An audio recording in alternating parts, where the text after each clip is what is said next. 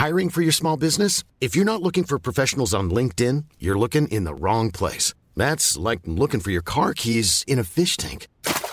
LinkedIn helps you hire professionals you can't find anywhere else, even those who aren't actively searching for a new job but might be open to the perfect role. In a given month, over 70% of LinkedIn users don't even visit other leading job sites. So start looking in the right place. With LinkedIn, you can hire professionals like a professional. Post your free job on linkedin.com/people today. Cool fact, a crocodile can't stick out its tongue. Also, you can get health insurance for a month or just under a year in some states. United Healthcare short-term insurance plans, underwritten by Golden Rule Insurance Company, offer flexible, budget-friendly coverage for you. Learn more at uh1.com. Even when we're on a budget, we still deserve nice things. Quince is a place to scoop up stunning high-end goods for 50 to 80% less than similar brands. They have buttery soft cashmere sweaters starting at $50. Luxurious Italian leather bags, and so much more. Plus, Quince only works with factories that use safe, ethical, and responsible manufacturing. Get the high-end goods you'll love without the high price tag with Quince. Go to quince.com/style for free shipping and 365-day returns.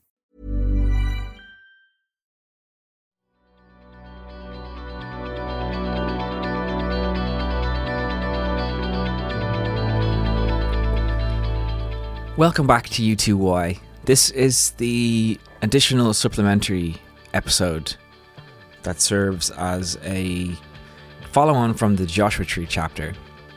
As mentioned in the previous episode, I felt what was at the core of this record sleeve was the human experience and the personal experience. And I was reminded of a chat that occurred between my father and former U2 assistant Mark Coleman. There is such great insight in this chat. Mark is a wonderful storyteller, and him and Steve time travel back to 1986, to that experience that they had and shared, and relive it in a really nice, vivid and personal way. So obviously it's less about the design of it all, really it's more about place. So this chat occurred in 2017 when we launched Steve's limited edition run of prints of shots that he took himself whilst in the desert. This conversation from 2017, coinciding with the 30th year anniversary tour of Joshua Tree, was to launch an exhibition of the photographs that my father took himself on this trip to the desert in 1986 on his little small Olympus XA compact camera. You can view these images on Steve's website, stephenaverill.com/DV86, but we are also just about to launch a new series of prints, unseen before, featuring Anton taking photographs of the band. You can sign up for exclusive news on these prints at stephenaverill.com/U2Y. Okay, so let's journey back to Death Valley in 1986 with Steve Averill and Mark Coleman in their conversation from 2017.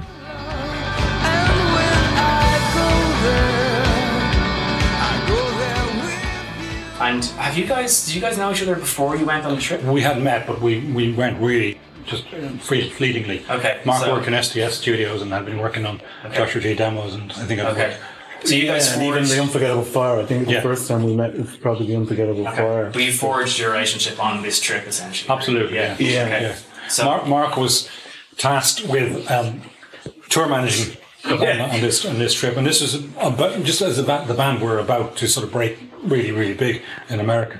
Yeah, I think it's fair to say that one of the important things is, in a way, that we were on the cusp of something. Something was about to change, and Ireland was also in a very peculiar place. It was the 80s, if some of you were here for them, were a very, very dark, economically tough time for people.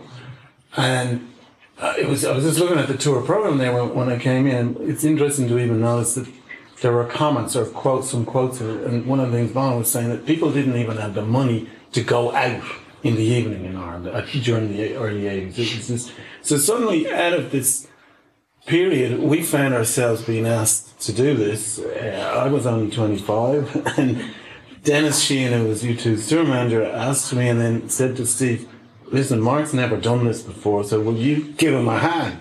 Two of you will be, make one person. Yeah. So we found ourselves on a plane to Los Angeles, which neither of us had ever been to. I'd only ever been on the East Coast once, and Steve had never been to America. And I think that just getting out of the plane into the warmth of LA, even in December, was stunning, number one. And then finding ourselves in Reno, of all places, we took a plane the next day to Reno, which is kind of like, I don't know if anyone's ever been there, it's a smaller version of Las Vegas. But it has just smaller, cheaper version of Las Vegas. And cheaper and quite different. Yeah. And there's just one street. And it's a drag where everybody's in full cowboy gear and they drive these low riders that have been jacked right down to the ground, and everyone listens to metal music and they wear metal t-shirts and cowboy hats and cowboy boots, and it's a little aggressive. But one of the things Steve noticed when he said, you know, you can walk around this town and not a single person knows who these guys are. Yeah. But that was kind of all part of the process in a way. So the desert for us was something we knew from movies and things. And I was always a cowboy at heart, but I think I came home an Indian, having been in that particular... and so we were at war. So we started off and left, we got up in the morning and found this black, very rock and roll tour bus outside our hotel, and that was to be our vehicle. So we got on this thing, and the driver promptly announced to us that there's a little electrical problem on the bus, so we can't really use everything electrical at the one time, but I think we'll be fine. And I was kind of like, well, if he says so, but this is okay. So we started driving, and you reach these incredibly high elevations. The highest mountain up near Bodie is right on the border of California with Nevada. It's just sits on the Sierra Nevada mountains. But you travel over a mountain that's 11,500 feet high to get there on a dirt, it's not a paved road. Mm. And then you descend down into this valley where Bodie is, and Bodie is not much lower. Bodie's 8,500 feet in elevation. And you've got all these, there's not a person around, and just snow everywhere. And as you climb, it gets colder and colder and colder and colder. And at one point, before we departed Reno, and the guy had told us, you know, this bus has this electrical problem, Larry, who's the practical man, said, we need to go to a hardware store, buy some plug-in electric heaters and some of those black American aluminium torches, just in case. So we drove up to the big car lot of the giant hardware store, probably the only one in Reno, parked outside, went inside and came out with about 20 Maglite torches and 3 plug-in electric American heaters. Put them in our bus, and Steve also came out with a mirror. Yes. Very important. We're going to the desert. This is a shoot. There's no... The wardrobe lady needs a mirror. As do the guys. There's a mirror right there. And there you are. So we piled into this bus and climbed higher and higher and higher and higher and higher and higher and higher, and it got colder and colder and colder and colder. And at one point, Larry said, okay, it's absolutely freezing. Plug in the heaters. We plugged in the heaters. The bus did get warmer. And after a while, it got warmer and warmer. None of the lights on the interior of the bus worked at this stage. And then, at some point, Steve said, there's a burning smell. And there was a burning smell in the bus. And smoke. And it was pull out the heaters time and go up to the driver and say, listen, what is the story here? Where are we? And he said, well, we're in the middle. I said, where's the nearest town to here? This is actually dangerous. So he said, well, I think there's a place called Bishop, not too far from here. So we drove to Bishop at 2:00 in the morning. And Bishop is a town that has 1 motel and 2 coffee shops. That's it. And we got into this place, we checked into this motel, we woke up the next morning to this beautiful blue sky and freezing temperature, and we hopped in our bus and off we went. But everywhere we drove was each vista that you came around the corner, you descend into valley, you rose up, and it was just more and more stunning. And Steve and I think it's fair to say, we completely fell in love with what we were. Absolutely, yeah. You're actually travelling in a film. You're looking at the highways, all these things you've seen in westerns and in, you know, American road movies was just outside our window the whole time. You kind of like live in Paris, Texas, but it hadn't even been made yet. Yeah. And it was a very small crew. There were, yes, the four band were there. There was Marion Smythe, who was their stylist. There was Anton Corbijn, who, as you know, is a Dutch master, probably one of the greatest photographers of our time, really. And his assistant, Julian. And then one other guy, a guy called Steve from Windmill Lane, two studios in Los Angeles, who'd been part of the kind of scouting team. And he travelled in a small Jeep. Yeah. Yeah. Thank God we had another vehicle. And off we went. And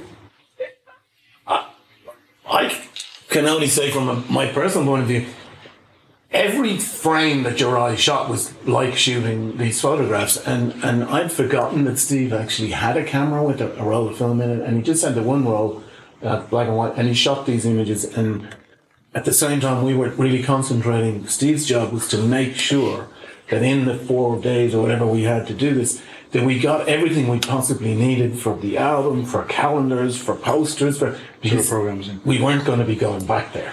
Yeah. I think that's a really good point as well, that the camera that Steve had with him was this little Olympus XA that fits in your top pocket. In a funny way, that camera was more useful than a current camera because you had three settings. You had landscape, mid-range and close-up. That was it. You nothing else. You weren't looking at it and saying, oh, I need to do this FF model. You just took a picture. Do you remember taking any of these photographs? Oh, yeah.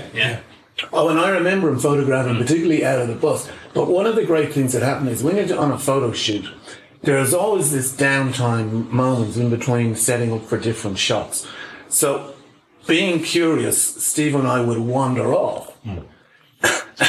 And he would take photographs. And then that's where he found that cowboy boot, for example. He just saw it, and so he thought, wow, that's a kid's cowboy boot just left here. Bodie is an extraordinary place to go to. And it was only made a National Historic Monument in the US in 2002. Prior to that, it was just a ghost town sitting there, and people could have driven in and out, taken whatever they wanted out of it, and it just would have got less and less value in terms of a place to go. One of the things you notice when you are there is the food cans with the labels are still on the store shelves. There are books in the school. There are...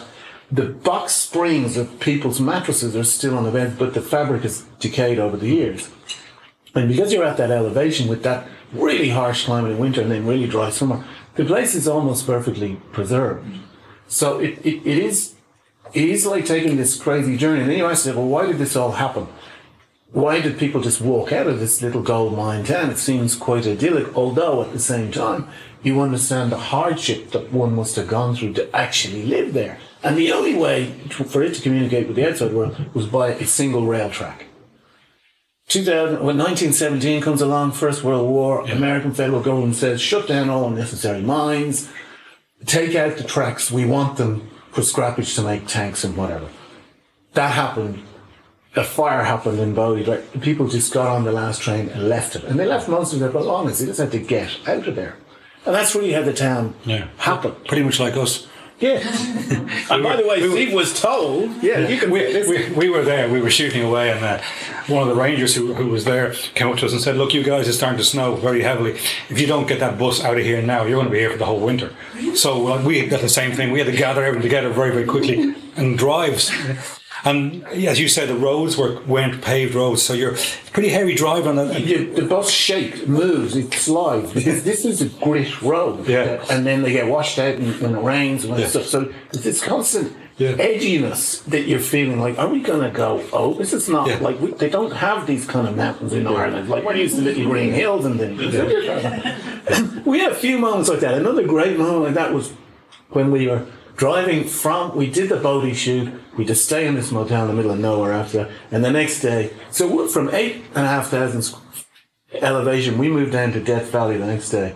It's like 24 degrees Celsius, whereas it was sub-zero up in Bodie, to the point where the guys out of sheer boredom started a snowball fight in the middle of the Bodie shoot, which was quite amusing. But we arrived in this, we're driving on this two-lane blacktop road in the desert in near Death Valley. And the next thing we hear, "Stops the bus, stops the bus." And it's Anton. I said, "Anton, what's the problem?" He said, "There! That's very rare." And I said, "What's rare?" And he said, "It's a single Joshua tree." And sure enough, about a mile out in the desert was like a single Joshua tree. He said, they normally grow in groves. This could be the album cover. So I said, "Well, what do you want to do? We can't actually drive there." And he said, "Stop the bus, everybody off the bus. We're going to carry out, we'll walk out there." So we start, and Steve and I were like the donkeys because there were no crews. So we got tons of stuff, but really important that the mirror did get broken. Yeah. And Marion Smythe, who was our wonderful stylist, was really heavily pregnant at the time. She couldn't be carrying all this gear. So off we go. And we're back, I'd say 200-300 yards out into the desert. Yeah. Next thing we hear is shouting. We turn back, the bus drives out in the bus.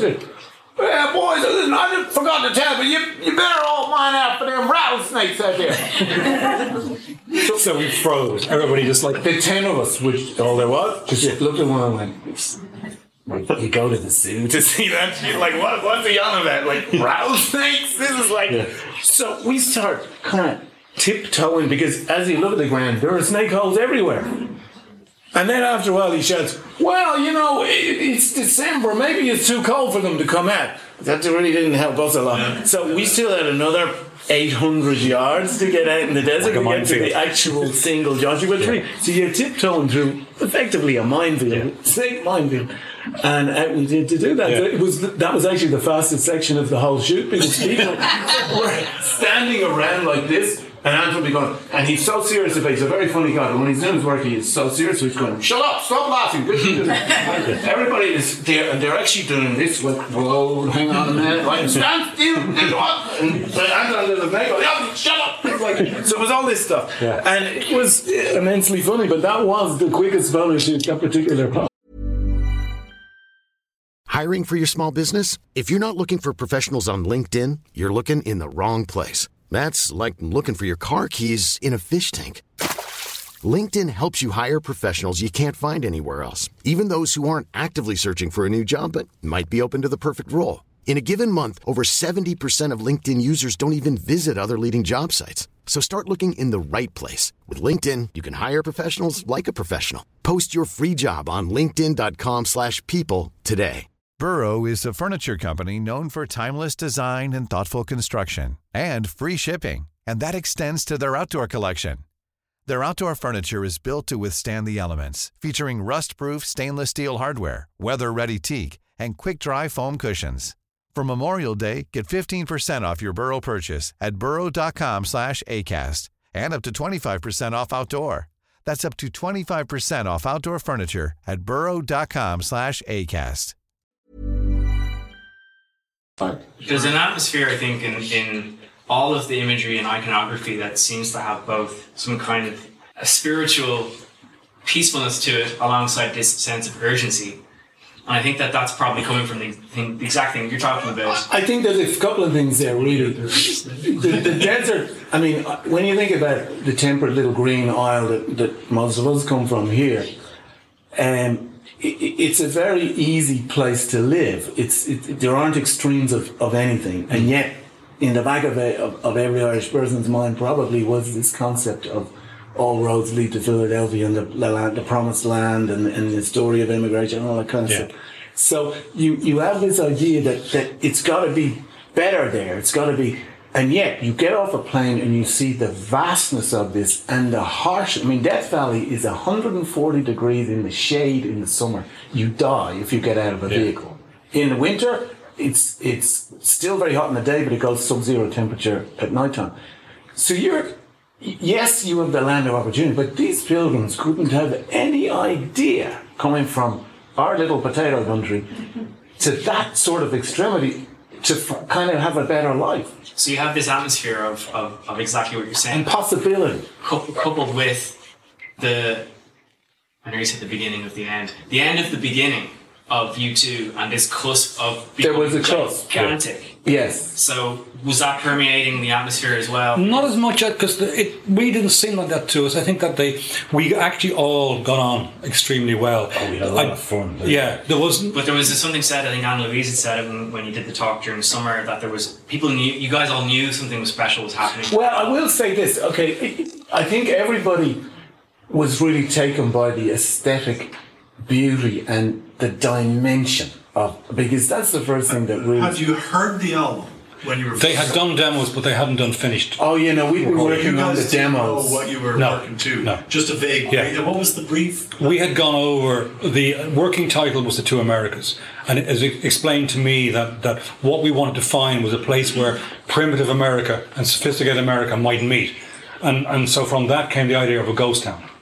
And then from the ghost town, we did Bodie. And after the ghost town, it really was, Anton had set up a sort of various points. And his whole thing about shooting was, we will stop when we see somewhere that feels right, which has happened. We just stopped, sure. Got off the bus. You know, he'd see something in the hill. He'd see a mine shaft, a wooden, piece of structure that looked good, and we'd go off and do that. So we kept it very, very open, and that was what was great about it. It wasn't like we're the biggest rock and roll or a big rock and roll band. We got to stay in this five-star hotel, no. Five-star. We just stayed in, whatever we could find. That hotel didn't even have a restaurant in it. And I remember it being rung up at 2 a.m, just before we all went to sleep, and checked in that late, and some guy was saying, "It's freezing." So you find a linen cupboard in the hotel and get a pile of blankets and just go round and round, bang, bang, throw them in the end of it. Yeah, for the band, not for the rest of us. No, the rest of us we daren't go to sleep. What else might happen to us at that stage? So but to correct myself then, if I could go back on what I said, does that mean that you guys were, it felt very grassroots? There wasn't a sense of impending success. You guys were just, it was the next album. I think, to be honest, well, we were all, every single one of us, I think it's fair to say, it's the whole tenors, we were stunned by the sheer beauty and that in itself, there was this sense of opportunity, and you almost felt the sense of opportunity that maybe pilgrims must have felt when they landed themselves in this land of opportunity. Yeah. And there was nobody around, so it was quite a personal experience, but it was very communally shared. It was genuinely spiritual to be in the desert and to be a little tiny speck in this vast... Quite humbling in a certain way is the truth. And the other thing that was going on, Ireland was in a pretty dark place, and I think spiritually people were in quite a dark place, and the desert was a great symbol of that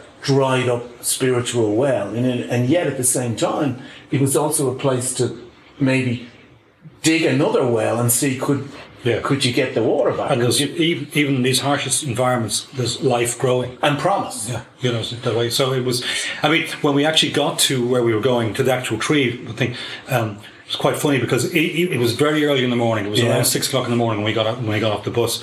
It was absolutely beautiful.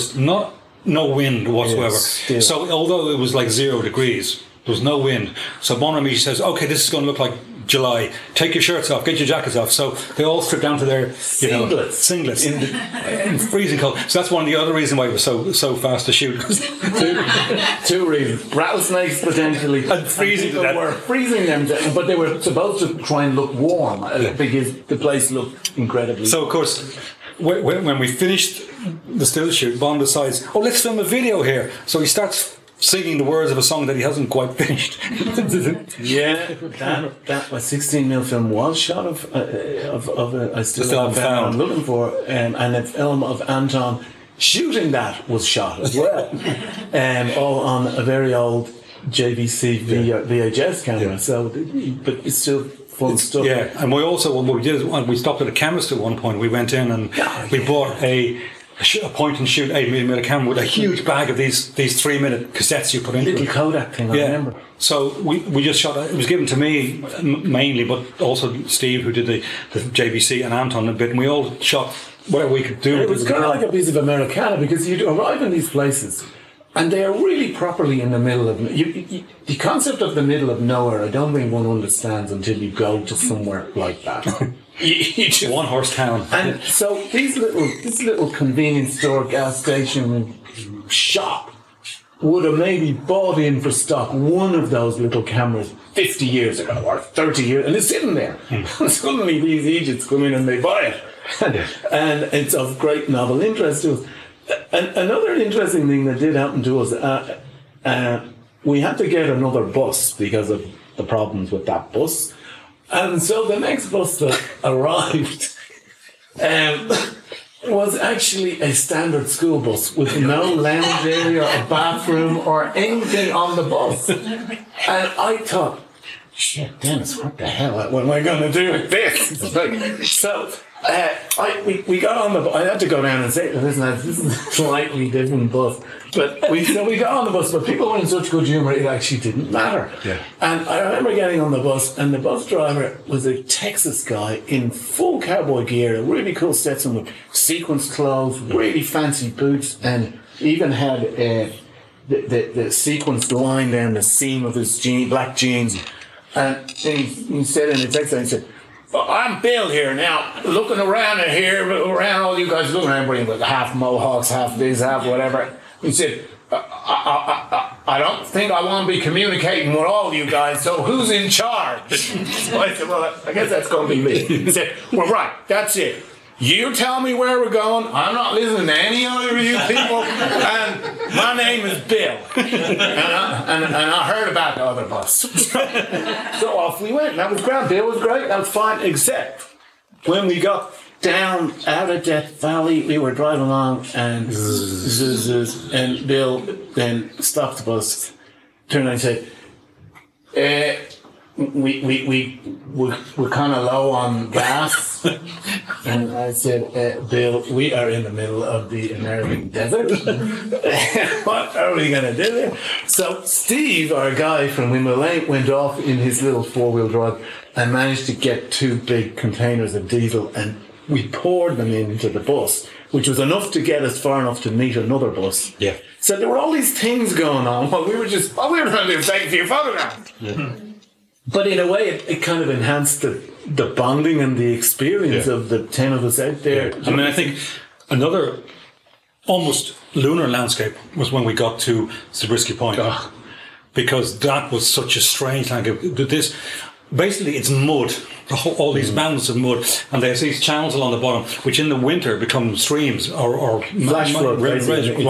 So we climb down, going down these things, and we get into the whole thing, and it's just... You're in this landscape which looks like the moon, and it's I've never seen anything like it. And the other thing that's really extraordinary is Bodie's 8,554 feet in elevation.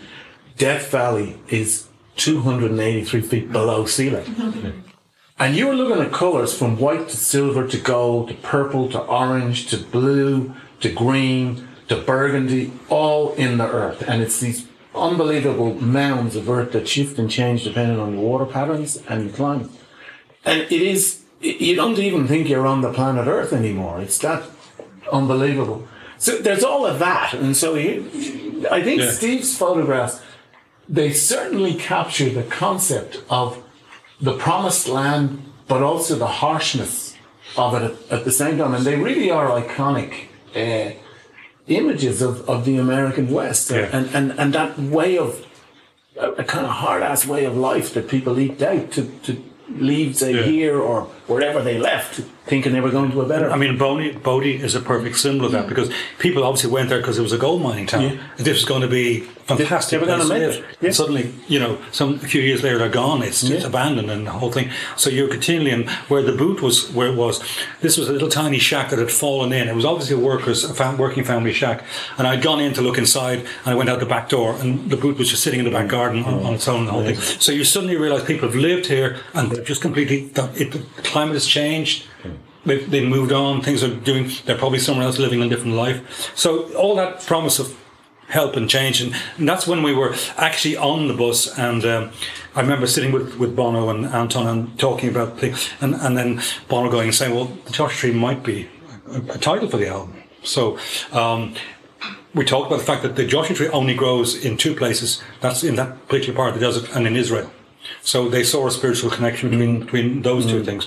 And we immediately felt Joshua Tree sounds like an interesting name. And at that time, I vaguely knew about Gram Parsons and the Joshua Tree thing, but it wasn't really foremost in my mind and what we were doing. But funnily enough, although the album's called The Joshua Tree, the front cover photograph is taken in Zabriskie Point.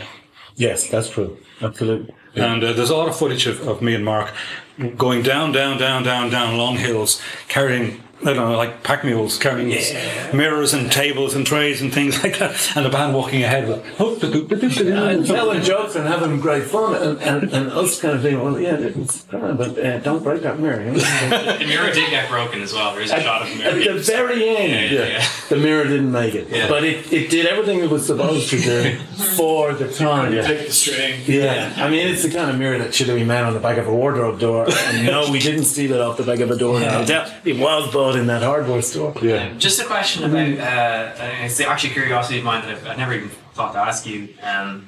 So there's an inherent cinematic quality to this trip and this story you're telling, and also the music is inherently cinematic. I think a lot of that's you know, in Lanwa. We've cropped our images to match the aesthetic of the cover photograph. So I wonder, was that something that Anton had kind of, or had you discussed that beforehand? I'm talking about like the widescreen crop on the images. Was that a thing you guys had determined before the shoot, or was that sort of... That was me, basically. I had decided that I loved the widescreen idea. There were various mock-ups of the album cover done, but some were just full bleed. And at one point, there was talk about maybe going in a direction of an ECM album with just a landscape picture and no band in it at all. But as I began to sort of look at the pictures and go through them, I felt that sense, as we talked about being in this world of cinema and landscapes and things like that. So he also shot with an anamorphic lens or something, right? Which is quite unusual. Yes, it is a very strange lens. It's a camera with a lens that goes zzz. It's meant for landscape. But when you photograph people, they're basically blurred and the background is in focus. Yeah. So Anton, somebody who's always played with the idea of focus. Quite often he'll have shots of a band where the person up front is completely out of focus and the band behind is, and so on and vice versa. But he's, as the thing about the trip that really was special was that people don't know him. Anton seems like a very, very serious person. He is a very serious photographer, but he's also got one of the best dry humors of anybody we've ever worked with. You know? He's proper. And sometimes you don't know whether he's having a go at you or whether he's been, you know. He's so hilarious because he will have such a serious tone when he's talking to you, and then suddenly. So this smirk. Steve, did you choose the final image off of the work that Anton did, or did they submit it to you? No, I basically made choices for most of them, and then I sat with Anton and said, these are the choices I've made, and he, you know, we'd work on a couple of ideas, but yeah, pretty much they were my suggestions originally, because I would sit for a week and just do mock-ups and choose these photographs to work with. And then he would come in and say he'd have a sense of what he wanted to do, and then we'd show him to the band, and the band would agree with it. And it wasn't too much of a problem in getting what we wanted to. Yeah, I mean, at that stage, Steve had such a long history with them, and there's a lot of, I think when you work like that as creative people, there's a trust that, you know, you don't have to keep going there every time you start another project. You've kind of already arrived at a certain place. So he's the creative director, so he was able to make, and people trusted him to make. I mean, the funny thing is, although you go as art director, you don't art direct Anton. He's not a photographer, you art direct. You discuss things with him, and as Mark said, my role was largely, I needed to know we had enough, like, you know, the way the band balance works, if you're going to do a tour run, you've got to have 6 shots of Edge, 6 shots of Larry, 6 shots of Adam, 6 shots of Bono. So you have to make sure that these were done, because the tendency is to sort of focus on Bono, because he's all, you know, singing and dancing at the front of this thing. So you get a lot of shots of Bono and very few of the others. So, you know, that was what I did. And also being very aware of myself of every situation we were shooting, so that I would know what it was going to mean for what I wanted to do later on. So you have a very important role, which you're not sort of telling the photographer, shoot this way now, you know. Given that they hadn't become as big as they did become, you wouldn't have had, or did you have an idea that you'd have as much a demand for images, for programs and all the other... Yeah, well, we kind of, from previous albums, we knew that there needs to be all these... Every newspaper or every magazine is looking for an image that hasn't been seen anywhere else. So you've got to accumulate a lot. And the old rule of thumb was, if you get one good shot from each location, you're doing well. Well, we had to get 10 good shots from each location we were in, you know. I think in terms of that image selection, which feeds back into these 6 images, in some ways it wasn't so hard because there was only one roll of film, but each of these images we picked because they all sort of told a story and were cinematic in their own sort of sensibility. And actually, to sort of tap into how I think close you and Anton are together in terms of your aesthetic, the shot of the highway, which is proving to be the most popular one, ended up being a big feature on the Joshua Tree tour, the visuals, and we had picked that before we'd seen that. Yeah. And all of a sudden it was like, of course it got out there, because it's inherently built into that DNA again. Yes. I'm just conscious of the time, and maybe we'll wrap it up. Yeah, well, sure, I want to just really thank Kathy and Nikki and everybody here in this space. From Mark, who I hadn't spoken to a long time, we had a fantastic conversation when I rang him and asked him would he consider coming and sitting down with me, because I wanted that human aspect of what we were doing, because we were, although central to the whole thing, we were kind of almost on the periphery of what was going on, making sure that it happened. And I think this is a conversation that needs to happen again, and in a room with a microphone, because it's really fascinating for me. Yeah, standing outside the bus counting 1 member, 2 members, 3 members, 4 member. Hey, we're missing one. I took my wife who's here tonight, and my children, my boy was 5 at the time and my daughter was 9, back there in 2000, and it was still identical. Yeah. Except there was a proper ranger station there. Yeah. And then 2 years later it became it's now a national Carl has been there as well. 3 years ago. It's exactly like the I actually did the same trip last year. Okay. Flew to Reno, then drove all the way to Bishop, and it's exactly the same. And Reno is just as you crazy. The same. Yeah. So it's, the Joshua Tree is gone and fallen down, but it's still there, so everybody can go visit it.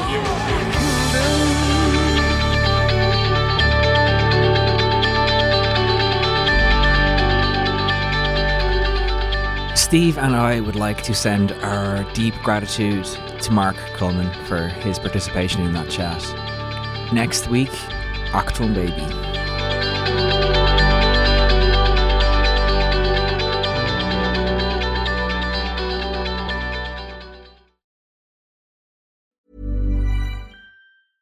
Hey, it's Paige DeSorbo from Giggly Squad. High quality fashion without the price tag. Say hello to Quince. I'm snagging high-end essentials like cozy cashmere sweaters, sleek leather jackets, fine jewelry, and so much more. With Quince being 50 to 80% less than similar brands. And they partner with factories that prioritize safe, ethical, and responsible manufacturing. I love that. Luxury quality within reach. Go to quince.com/style to get free shipping and 365-day returns on your next order. Quince.com/style.